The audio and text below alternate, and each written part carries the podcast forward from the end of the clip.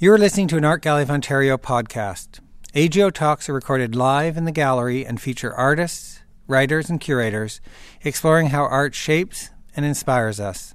Please visit us online at ago.net slash talks. Good afternoon and welcome. This is wonderful. My name is Gillian McIntyre and I coordinate the Adult Public Program here and this is the first, um, the inaugural event in the Brown Bag Lunch and Talk series.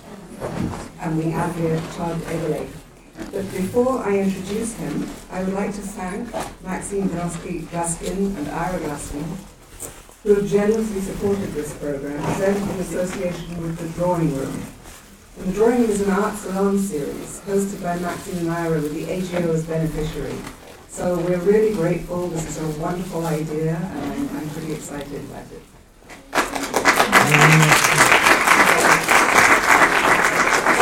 This is the first of many.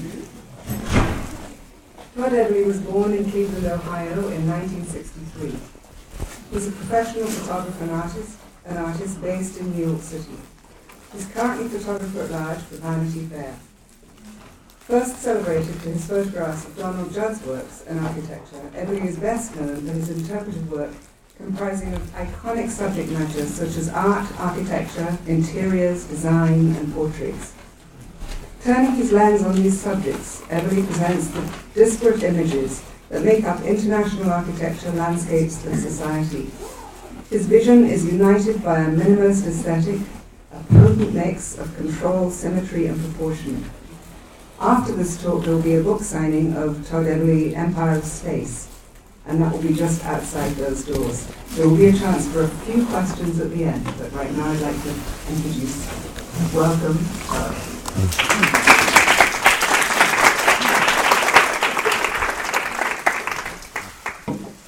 Um, thanks for coming. It's exciting, my second time in Toronto. Um, so I for lack of anything else to do, I thought I would share my book with you.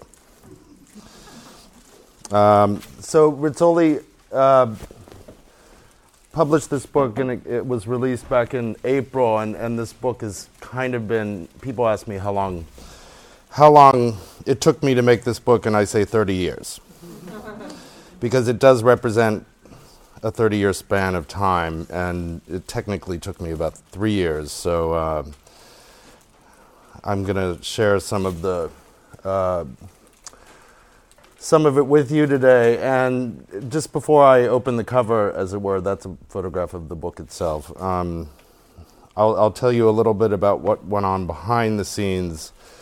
I've been, I, I in the introduction, you heard that I make a number of. Uh, I photograph a number of, of, of, disparate subjects, which is very unusual for photographers because most photographers specialize in a very specific um, genre, whether it's fashion photography or still life photography, rarely do people go beyond their their uh, boundary.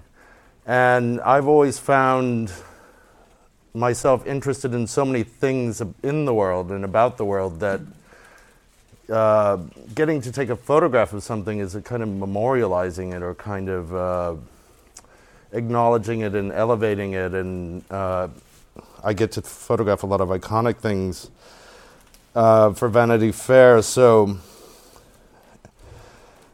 it was very difficult for me in the attempt, and, and I made many attempts to make a book. Is is when I started to mix one subject with another, I started it started not to look right, and luckily one day I was looking at one of my favorite photographers, Walker Evans, and and after his death, the executor of his estate, John Hill who's credited in the book. I've never had a conversation with him, but I think he's still around. Um, made this extraordinary book of, of Evans' work in which every spread was a pairing of images that had some relationship, and they were both by Walker Evans. So it could be two vanishing street perspectives, it could be two, um, you know, people in, in, in windows, it could be two doorways. Um, and then sometimes I actually made a list of, of all the themes in the book.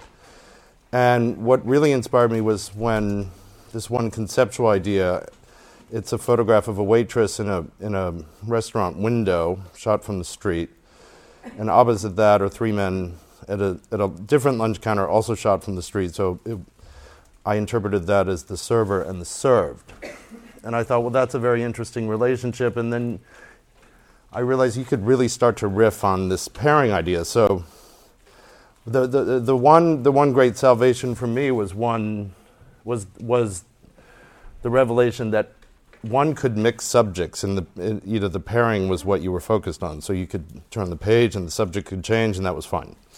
So with that in mind, I'm going to share a number of spreads from my book, and then basically when I when I said about this idea of pairing, uh, what was difficult about it for me is I had 30 years of material to go through, and luckily I've been uh, dig- making digital scans of film for a very long time since maybe not. Is, am I crackling or something? What's happening? Is it? Oh, is it? Oh, it's my scarf. But if I take it off, I won't look as good. but I, I guess I should. Sorry. Thank you. All right, so so uh, if I hadn't been scanning things for a number of years, um, I wouldn't have been able to do this book because if you were to look at my archive, my physical film archive, it occupies probably something along the, the size of this wall. And to go into boxes and to you know sift through things, it's very very difficult. So I've luckily been making scans of the best images over the years. So without this mountain of digital material, I couldn't really put this together. And and once I started to pursue the idea of pairs, it, it became an internal conversation in my head that I would, you know, memories would be triggered. I would think, you know, I started to think very abstractly, and some things were very obvious, but in this particular one, it's one of my favorites. The picture on the left is, um, I don't know, can, can, you all make out the, the graphic on the, the little marquee? It says, it says Diane Arbus, Chanel, and Max Ernst. So that would give you an indication that it's some kind of cultural institution. Except Chanel kind of throws one off. But in reality, this is the Metropolitan Museum of Art on Fifth Avenue in New York City under renovation. And the picture opposite is, is an, from an assignment I did for Vanity Fair celebrating Steve Wynn's uh, hotel with this extraordinary array of boutiques in front. So, as you'll notice, there's a Chanel boutique there. So that became the connection between these two pictures. and of course, you know, I love I love the way one's mind can run to talk about how they're not so different from each other institutionally. Um, I've, I've, been making a, a, kind of obsessive study of, of, high modernism for a long time, and I'm very fond of going to or getting access to extraordinary things. The, the, the building on the left is a Mies van der Rohe lobby from Chicago and the IBM at one IBM Plaza, and on the left, and on the right is Philip Johnson's house in Dallas called Kentmere, and you know. Uh, uh, Philip brought Mies to the States and, you know, was his first patron and collaborated with him on the Seagram building and the Four Seasons restaurant. But it was kind of well known that Philip was a slavish slavishly devoted to Mies's aesthetic vision. So this is kind of taking care of that conversation in one spread.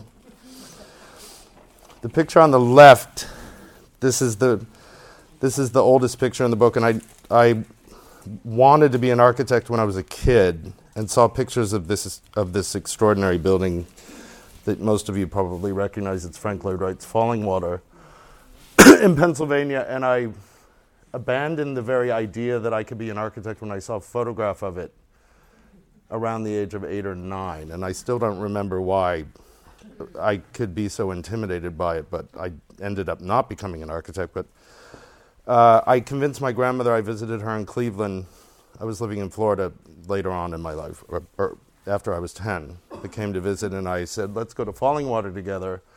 And I actually borrowed her Pentax K1000 35 millimeter camera and took five pictures of the building and that's one of them, and I had the negative. And so the building on the right is a friend of mine, Ann Bass, who uh, her then husband Sid commissioned Paul Rudolph when they were 28 years old to build this house for them in Dallas that has this extraordinary relationship with the cantilevers of, of Fallingwater. And I mentioned this to her that I was putting into my book and making this pair, and she said that um, Rudolph, at the time of the commission for that house, was working on writing about Fallingwater. So it's an extraordinary relationship. And, and one of the things that happened as a result of putting these pairings together is I'm untrained on any level formally. I was kicked out of Cooper Union, a, a, a free art school in New York, after one semester in '85. I, I, you know, completely self-taught in things I'm obsessive or interested in. So I started to understand that there were certain relationships between art and architecture, and art and architectural history that uh, time has, and history have kind of overlooked. So I'm, I'm hoping that academics will, or uh, uh, people who are interested in these subjects will be able to glean some connection that goes beyond what is officially known. And then, you know, sometimes in the in the in the process of making this book, I came up with something like 400 pairs of images, and this this was a particularly obvious one. It was a common school bus that I photographed in Lawrence, Kansas, in a profile I did on an architect there called Dan Rockhill, who was, and, and he had me photograph this bus because this was something that inspired his aesthetic. And on the right is, I think, one of the very last pictures of the Concorde before its last flight. So basically, they're pictures of transportation. And in my in my um, in my job, I should say, I think it's a job. Taking photographs is a job sometimes. It's a fun job most of the time. Um, I get to meet some extraordinary people. And on the left, I think you all probably recognize a young Hillary Clinton. And this was a portrait the W Magazine commissioned from me in 92, I believe. It was, the, it was the, after the first year of the Clinton administration. And there was there was the, a big controversy that first year because Hillary was very involved in in trying to renovate the healthcare system in the states, and there was she came under a lot of fire for being uh, Miss, Mrs. Vice President. She was called, and among other unpleasant things. and what was interesting about this picture was they told me that they were trying to soften Mrs. Clinton's image her, her, her official, you know, aides and people. And this was their first attempt to kind of roll her out as, as a pleasant, uh, sweet, you know, entertaining first lady housewife. And it didn't quite come off. but she does have a they, she does have a certain kind of femininity here that that a lot of in a lot of images that she didn't have because she came across as rather uh, masculine sometimes. But I was told in advance that she was very self conscious about her calves. And so I made a very deliberate effort to conceal her calves. And a number of years later, I got a call to come and live with the Clintons in the White House to photograph it so they could remember how they lived there. And it was as a result of, of my taking care of this detail.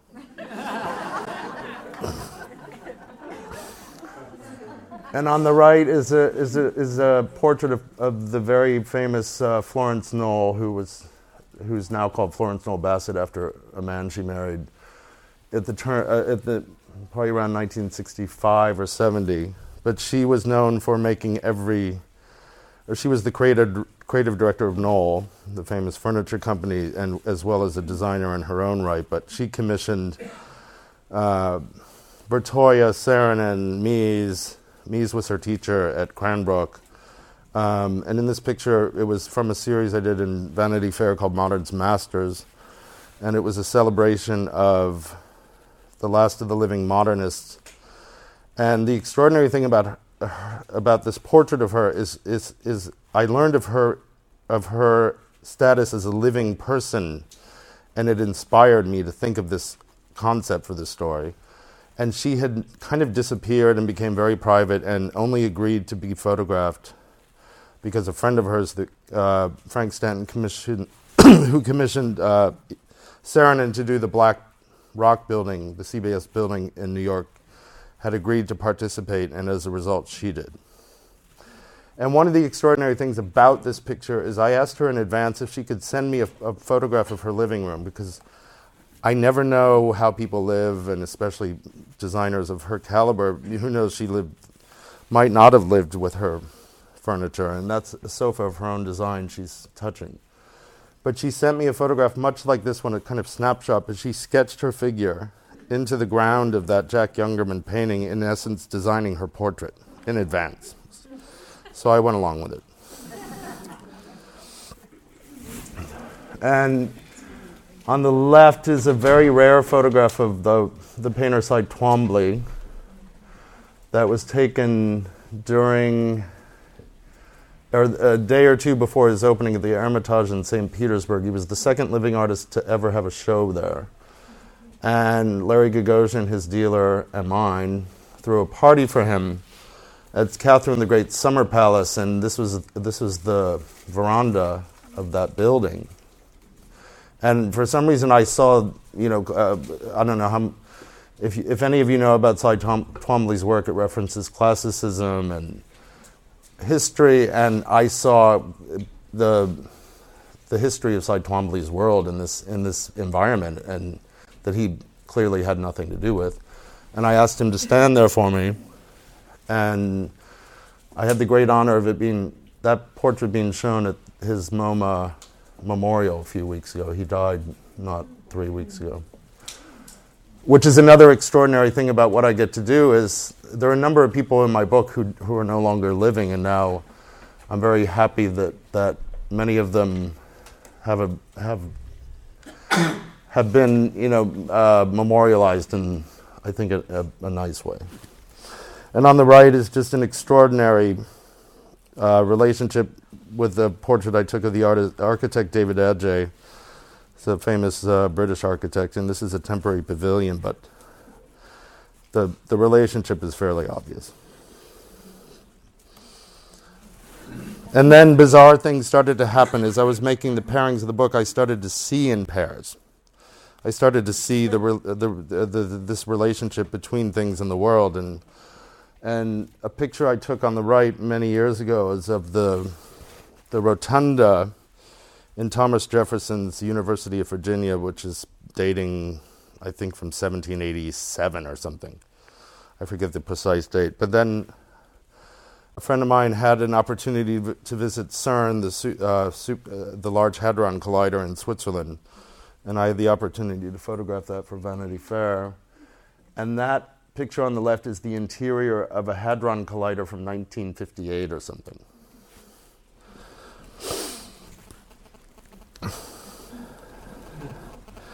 And this is a portrait of a woman called uh, Dorothy Hirshon. She was she was an heiress to the Hearst fortune on some level, and I can't remember precisely why. But the thing that I love about this picture is I went out to her house in Great Neck, which is a fancy, very posh enclave in Long Island, New York. And she was one of these tough as tough as nails broad types. And I loved and I loved that she smoked, she chain smoked the whole time. She was fabulous. But the thing that I love about this picture is she's sitting in front of her portrait by Matisse.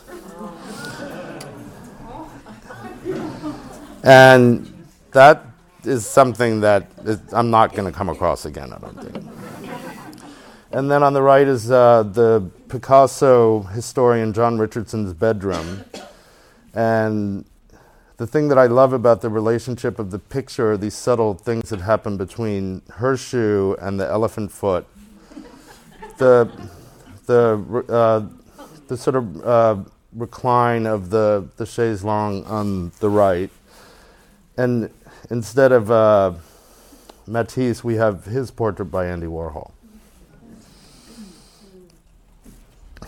And that's a very subtle relationship, but I really like the, the, the connections there.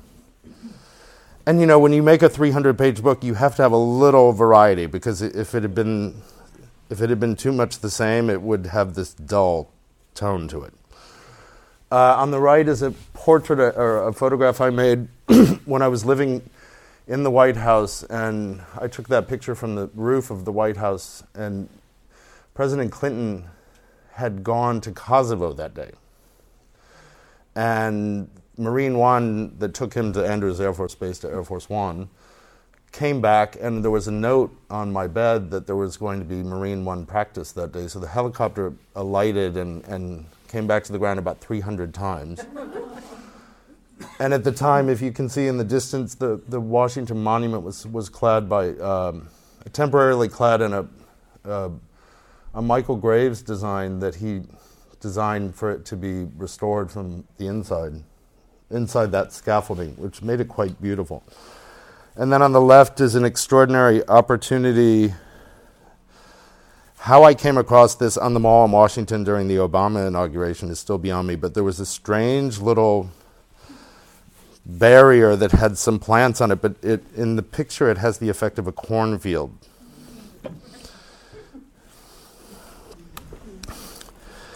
And in my this presidential sequence, if you will, I one of the one of the most uh, awe-inspiring moments was when I was in the White House, and this was that same day the helicopter was taking off and landing from the lawn.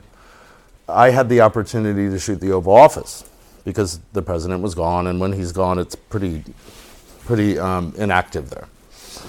And it's a it's not a it's a room that probably two of them would fit in the size of this room it's not a terribly big room, but it's a very complex room because to shoot an oval, every there's no way to make an oval oval symmetrical. So I struggled with that, and I had this incredible awareness of the burden that I needed to make every book legible, every single detail for every historian that could ever look at this picture to decipher and know and, and be clear about what was in the room because all those things become important. and I felt like something was missing. I was in there for three hours or so, and I felt I'd, I'd even photographed the ceiling, which you'll see in a bit. And I felt I had this nagging feeling something was missing, and I couldn't figure it out. And it was like, and I was trying to, you know, I have to run through my catalog of historical images and photo history and art history, and there's the very famous picture of John Kennedy Jr going through the front of the false front on the desk that, that was the same one Clinton had, blah, blah, blah. And then I realized, oh, wait, it's so obvious. And I went over behind the desk and I pushed his chair away. I put the camera where his head would be, and I photographed his point of view of the room. And I had never seen an image of that. And that's the picture on the right. And there's one extraordinary detail that, that um, if you notice the, uh, the portrait, the black and white portrait on the desk, front and center, there's a, there's a little Latin plaque on Lucite, or supposedly pig Latin or bastard Latin, that says illegitimi non carborundum. And I asked someone what that meant. It, apparently, it means don't let the bastards get you down. and on the left, what would appear to be the same room is actually the replica, the full scale replica of, of the Clinton Oval Office in his library in Little Rock, Arkansas. And I, I was struck because I had never been to a presidential library before, but apparently Clinton's is the only one in history to have a full scale one to one replica. And God knows how much it costs to re, you know, remake all these things. But the one striking difference between them, except for a couple objects on the table, because I'm sure some of them went with him to his office in Harlem, where he's still active, and it's this little clay sculpture here. And it says dad, and it was made by Chelsea when she was probably three or four. You know, one of those things kids make, you know? So in, in, in real life, it was Don't Let the Bastards Get You Down. And in the, the edited historical portrayal, it's a clay sculpture by Chelsea that says dad.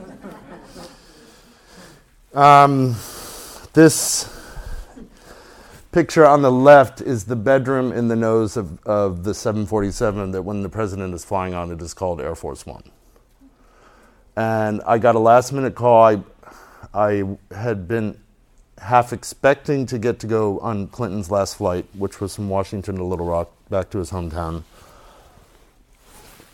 I think I got a call at six o'clock that I was expected on the plane at nine the next morning, so I had to make my way from New York and went to the store and rented the movie Air Force One and was very struck by how authentic that movie was when I actually got on board the real plane.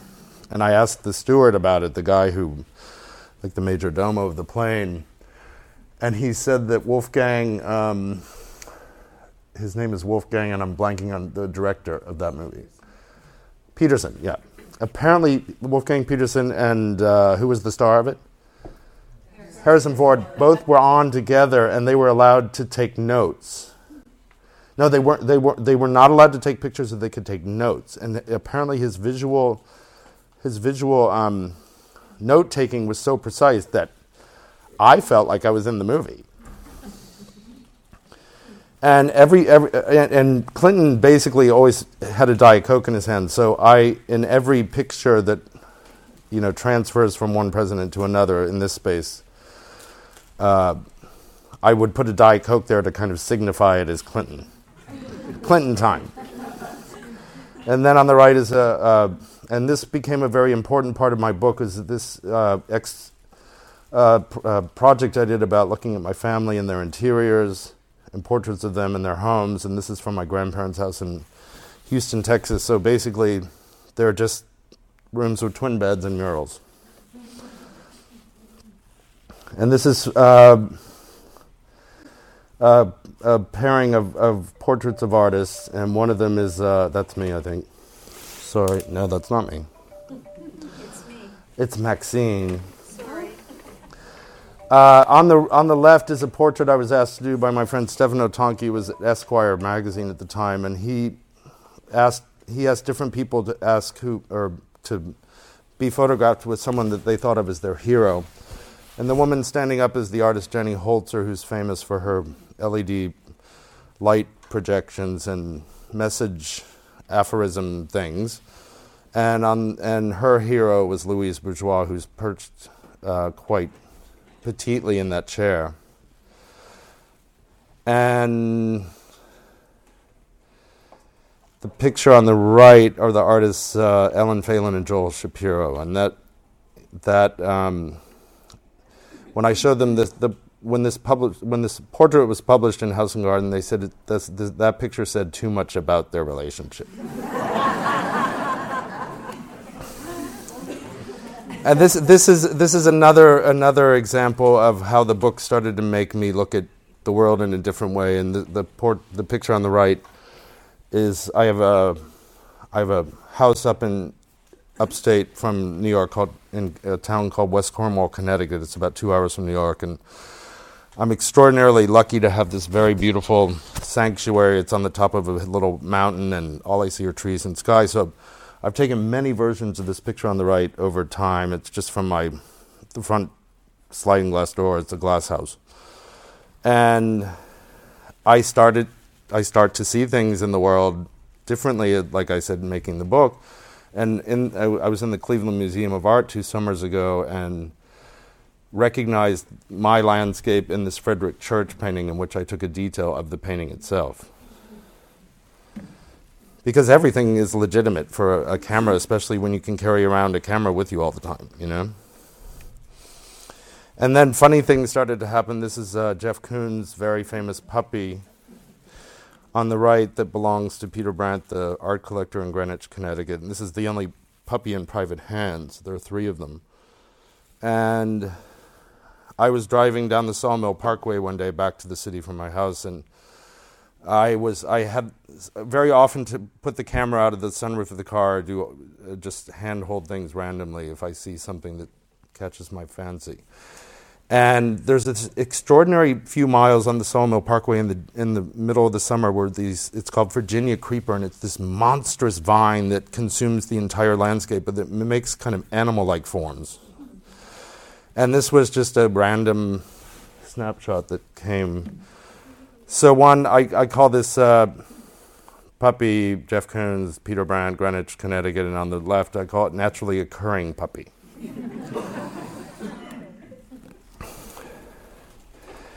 and this is a pair, uh, or this is a, a Lachaise uh, sculpture in MoMA's garden on the left that has been there for probably from its inception as when it was conceived as a garden. I think it's never left there. And on the right is a pic, uh, an edition of the same sculpture that Martha Stewart acquired a, a, number of years ago, and this is a photograph of her, her Lachaise in, at our house in Maine called Skylands. And what's, what is extraordinary to me about this picture is it has the effect of someone being thrown off a cliff.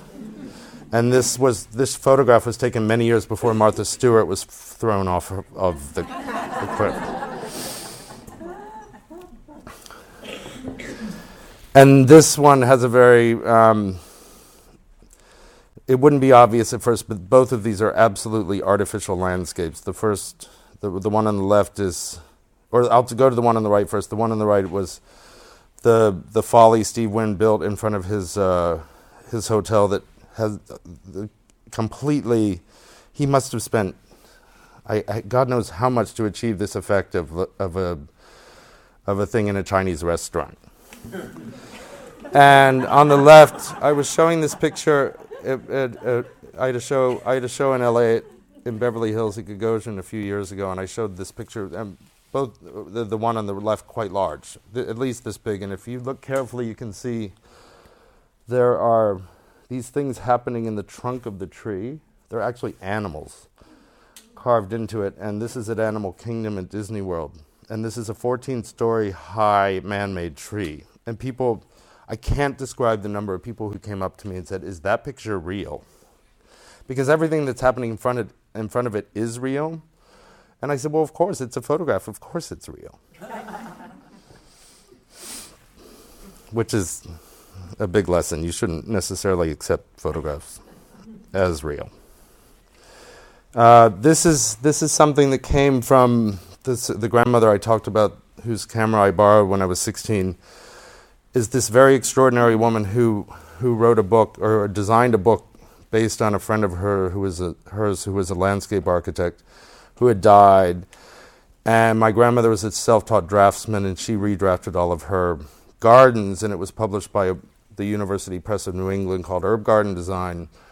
And I was given a commission to m- make a portrait of Martha Stewart in 1990 or 91 when she started her magazine, Martha Stewart Living. And I called my mother in Florida. I said, Oh, I think this woman, Martha, she's quite famous. What's she famous for?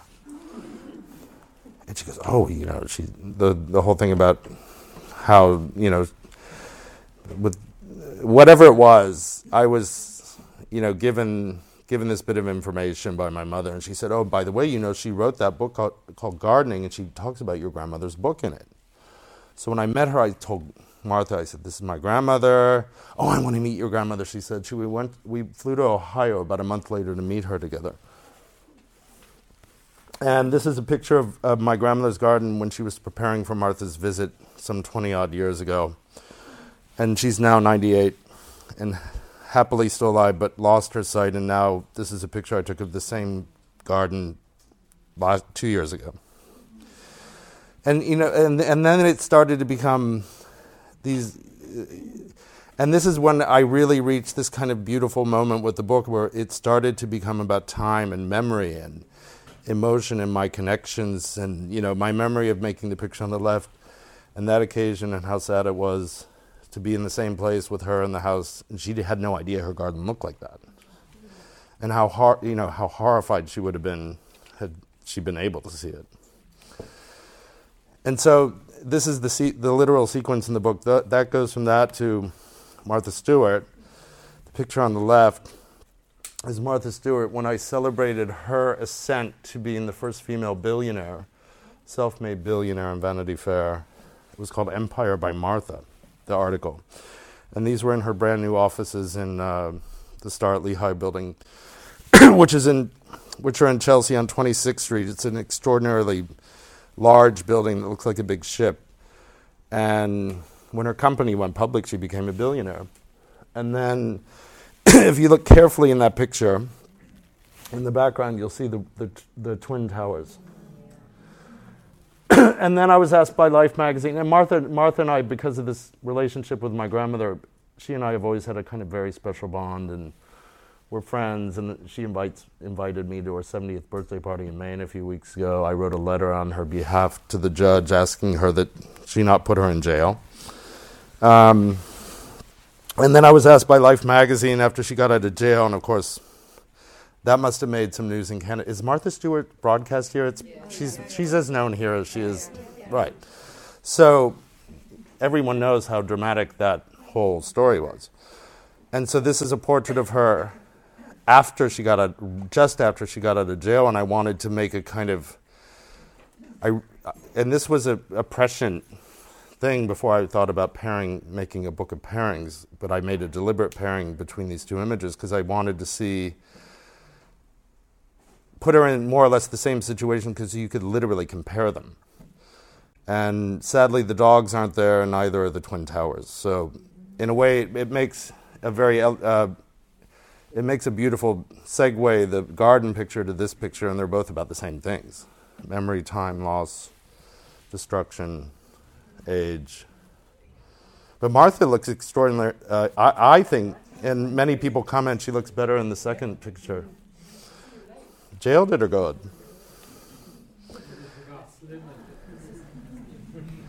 And this uh, picture on the right is uh, Jeff Koons had a had an exhibition at Versailles a few a few summers ago, and I went and made some pictures of that and him there. I made a lot of portraits of Jeff over over the years, and my uh, at my house in Connecticut, my boyfriend has a garden. I'm not a big gardener, but he's an obsessive gardener. And last year, a, bas- a bushel of 60 or so tomatoes came in from the garden, and they were all heirloom tomatoes. And this one runt tomato made it onto the counter, and I exclaimed, Oh my God, it's Jeff Koons' balloon flower. and so I deliberately held that one back. It didn't go into the tomato sauce that was being made for it, of the tomatoes. And I photographed it the next day, knowing it would pick up the light in just the same way. So, again, this is this was how I started to be conditioned to see the world. And then the next sequence my, the same boyfriend i have just referred to designed the book, and we've been together 24 years. So he had to ask no nothing about the history of any picture. So he intuited all these pairings I made and sequenced them in a way where it becomes a narrative and a story and an, and a biography. Um, and so we go from that picture to a portrait I did of Jeff, also for Vanity Fair. and right before I made this very set up tableau in his home with a painting by his son Ludwig, who was kidnapped by Cicciolina, the wife, when he was two and has never returned. Uh, Jeff decided he wanted to have Andy Warhol represented in the, in the, in the portrait somehow and uh, ran upstairs and came back with this catalog that says pop art on it. And the picture on the right is from my mother's pantry in Jacksonville, Florida, and, and the Andy Warhol is there in the Campbell soup can. And since this is a box lunch day, I thought I would show my lunch on Air Force One. for which I had to pay $4 and I wrote a check out to Air Force One. Because the president couldn't pay for me because it would have been seen as a political favor. But you can see it wasn't very appealing. And then on the right is from a series I did on uh, vintage hi fi equipment, which kind of was about the optimism of the, the post uh, World War II period. And then that's the ceiling of the Oval Office on the left, and a detail from a one of the few remnants left from Morris Lapidus in the Fontainebleau Hotel in Miami Beach. And then the picture on the right from a series I've been making from my garden about flowers and decay and making these digital Rorschachs. That's what I call them. They're, they're one image that I mirror and mirror again, but they become Rorschachs. And then I was asked by a Japanese publisher if I could do a small book, and I happened to be at this one gay bar in Dallas one night where they had a drag beauty pageant, and I photographed about 200 drag queens and found I've been making these flowers for a long time and found a mate for every single drag queen. and Andy Warhol did an, uh, a, series called uh, Ladies and Gentlemen, which were about transvestites. One of my favorite series he did that most people don't know. He didn't do a lot of them. But the cumulative effect of these two pictures is it's an homage to Andy's Flowers, Andy's Rorschachs, and Andy's Ladies and Gentlemen. And that's another from that series.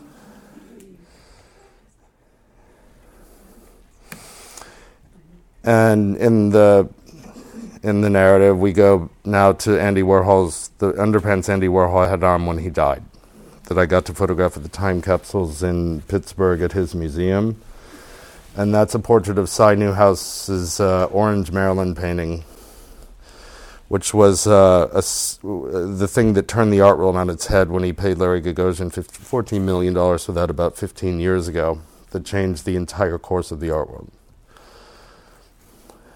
And then the picture on the left is, is from that same series from Vanity Fair I was in which Florence Knoll appeared called Modern's Masters. And the portrait on the left is Oscar Niemeyer, the great modernist from Brazil, who was photographed in his studio in, in Rio, and the drawings on the wall are all his by his own hand of his famous projects. And then in this picture, he is 98. He's now 104 and still working. And on the right is Philip Johnson's last portrait in the iconic glass house. And the thing I'm most proud of about that story, it had Philip Johnson, Oscar Niemeyer, Phyllis Lambert, Ezra Stoller, Julius Shulman, Dieter Rams, uh, Pierre Koenig, Frank Stanton, Herman Zoff, and I believe one other person, but it was called Modern's Masters. I said it, uh, under the title of the the story. It said the combined age of the people in the story you are about to see is over one thousand years of age. And these are some images from Oscar Niemeyer's work in Brasilia, and the portrait. Uh, the I keep calling my pictures portraits. Well, I think of all my pictures as portraits actually, so it's a, a weird it's not an unusual slip I'm making because I think of, I think of this as a portrait of that building and a portrait of that stair. But the picture on the left is, uh, is or the congressional, one's called the Congress and one's called the Senate. And what looks like something in a park are actually two enormous forms that hold 300 seat auditoriums inside. And then the stair on the left, on the right, is um, something very commonly seen in, in Brasilia, and, and Niemeyer was both the architect and the he made all the zoning laws because it was all being made up as it was being built, so he wasn't obligated to put a rail there. And a friend of mine who who runs uh, every every six different museums in Berlin kind of became a, con, a consulting aesthetic godfather, and, and these two pictures were in the book but not together. And he said, You have to put those pictures together. So this is thanks to my friend Udo Kittelmann, who, who put these together. And this is, oh, by the I, I should point this out. The picture on the right is, is the image on the cover of the book, and it's from, it's a, it's a, a fetishized detail of a, of a decaying, de, de, uh, destroyed Barcelona chair in a, by Mies van der Rohe in a Barcelona, or a Brazilian pavilion by Niemeyer. And there were four of these set up in a museum that was some seemed somehow embarrassing to the state of Brazil that they would put them there. But on the left is Iggy Pop, who's in the very pristine new space of the Mercer Hotel, the bar under it called the Submercer. But one cannot deny the relationship between Mr. Pop's uh, face and the Barcelona chair. oh, it's time. I, I think. I think. I, let me just go through if there's anything more important here because I could keep. Oh, this is a great one. Donald Judd on the left and Tom Ford's doghouse on the right, and with that, I'll close. So I think I think it's time for questions and answers, right? Or I'll do my best to answer. I'll agree to the questions part. Anyone want to ask me anything? Can you talk really loud so everyone can hear? Yes. Maybe stand up and. Because I can, I can barely hear you there. Okay, I'm taking a pho- uh, digital photo class, and I can see that most of your photos and the ones that you took before, you don't have that much of a Photoshop, or do you? I I have I very little. I use very Photoshop in a very subtle way. If I, if I showed you the, the, the four by five transparency and the image, you, you wouldn't see a difference. I tweak I tweak little things like I'll make the line a little straighter, you know, because when you use a camera, there's a level maybe, but it's not. It never is quite level. The Photoshop allows me to heighten color a little, but I don't generally m- merge pictures or So when you Photoshop, you like in some of them that you definitely work a lot, like you did like the ones that you did like the flowers. Well, It's just co- flowers are co- just copy and paste. Okay. That's it. Twice, question. three times. Thank you. They seem very hy- hyper manipulated, but they're not. It's copy and paste, mirrored. Yeah. You said you had no formal training, so did you learn at all how to use the camera, or did you go to any kind of? I the only class I ever had was at junior college in Jacksonville, Florida. It was black and white 101, and I learned how to develop film and make a crappy print, and no one ever told me how to make it better. And after I got kicked out of art school, I started getting opportunities, and I met some people who hooked me up with Bruce Weber's former assistants who were super technical, and I learned a lot about film and how to use more technical things. And so that was a big thing for me is is I I got the benefit of that knowledge without getting the burden of someone telling me how to think about what because they tell you that in art school. They tell you how to think you know? So no one ever did that. There's one back there. So you, you had said that when you were, you know, these were original photographs and you just found the pairings for the book. Now that you've done this book, has it changed your perception of how you photograph things? Oh yeah oh completely I think I think it's conditioned the way I see and think about the world now I see in pairs now I see I see relationships it's it's it's it's bizarre how it can how it changed because I worked on making this for these pairings for eight months. Yes. If I can just make a comment instead of a question, I got rid of all my camera equipment uh, in the last year or so because I decided I was a disaster because I could never get what was in my head onto the, the camera. Right. And I just want to say thank you because you just made me realize that, you know what, maybe I should just start looking at the world in a different way. Well, well, uh, all over again. well, it did. I think you should. I mean, the one the one thing about a digital camera, you know, the the, the sophistication of this Canon G12 that costs five hundred bucks. Uh, uh, most of the pictures I refer to as, you know, the, the the tomato, the flowers. These are all made with this camera, and going back to the G7 version, the very first version. But the extraordinary thing, you take a picture, and you see it right away. You can confirm right away what if, if it if it is what is in your head, and you get a beautiful image out of it. So maybe you should get something like this. I actually still do have something like that. but- But film cameras, I don't know why people would bother anymore. It's too much of a hassle. Anyone else? Yeah. Doesn't matter. I'll get to her. take picture of famous people. Like Yeah. you Take picture of Hillary Clinton or somebody else. And what do you do to put them at ease? Oh, I tell them how gorgeous they are and stuff. You know. I, f- I flatter them. You know, I lie. but generally, the people, many of the people I photograph, I've conceived of the of the idea of making the photograph of them, and at a certain point, they either know that in advance or they know it while I'm there. Like, for instance, when I made a portrait of Niemeyer, I, I had already photographed Brasilia and had an art show about it with Robert Polidori in New York. It was called Two Visions of Brasilia, the show in 98. And so when I came to make Mr. Niemeyer's portrait in 95 or 97, no, no, no, sorry, it was 2004. So it was six years after this. I brought him a print, that print of the domes from the Congress that I showed. And he was so taken by it, and he said, My friend, and he has a strange uh, Portuguese English, and he goes, My friend, I've seen 1,000 attempts at this image, but I've never seen it succeed before now. And he agreed to go an hour's drive to the original house he designed to have his portrait made, and he never goes beyond a one block radius between his house and his apartment. And his staff couldn't understand that he had agreed to do this. So he was so flattered by my, and, and at one point he goes, How do you know so much about me? because I become, I become so obsessive about these things that I'm interested in that I become a kind of, I could qualify to get, you know, honorary PhDs in some of these things, you know?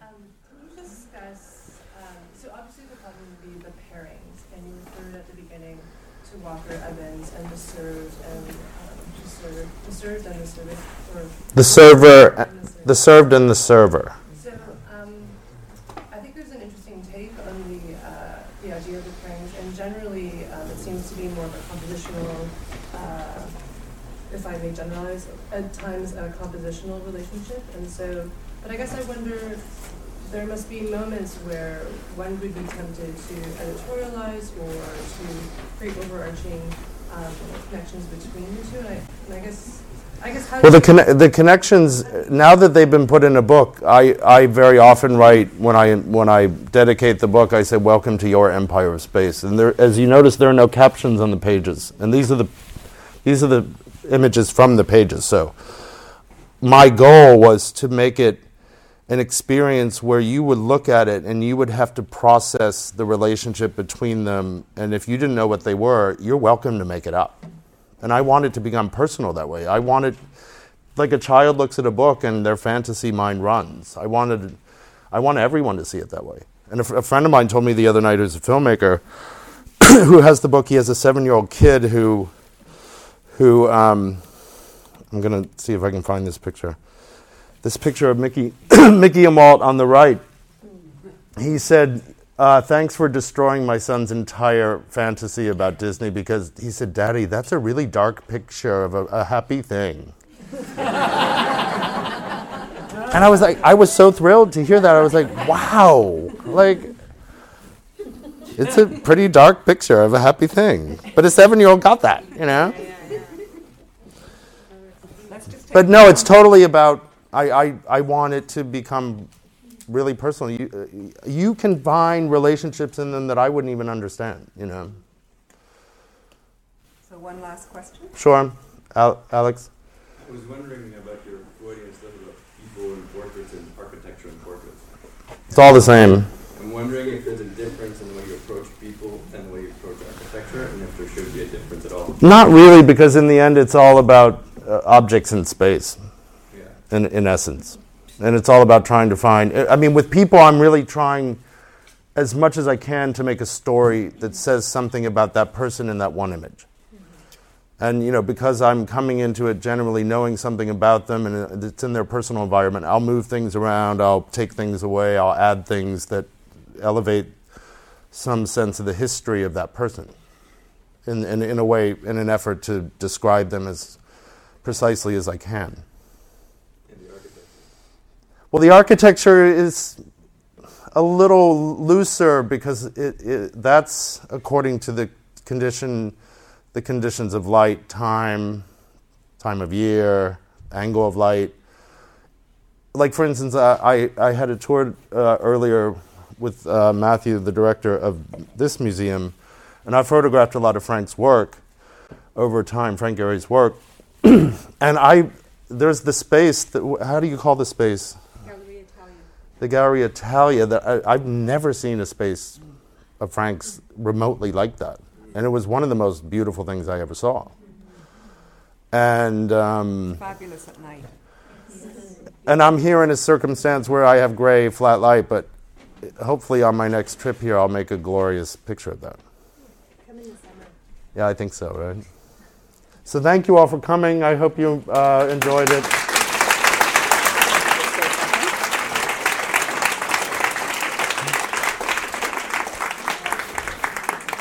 Todd, I want to thank you so much. You have an extraordinary eye. Your stories are amazing, and I agree with the woman out here that what I love about these things is that it actually changes the way we see the Oh, world. good, thank you. No, it does. It's fabulous. Everyone should go out and get a camera. Yes. Thank you for listening to this Art Gallery of Ontario podcast. For additional recordings, as well as information on upcoming programming and events, please visit us online at ago.net slash talks.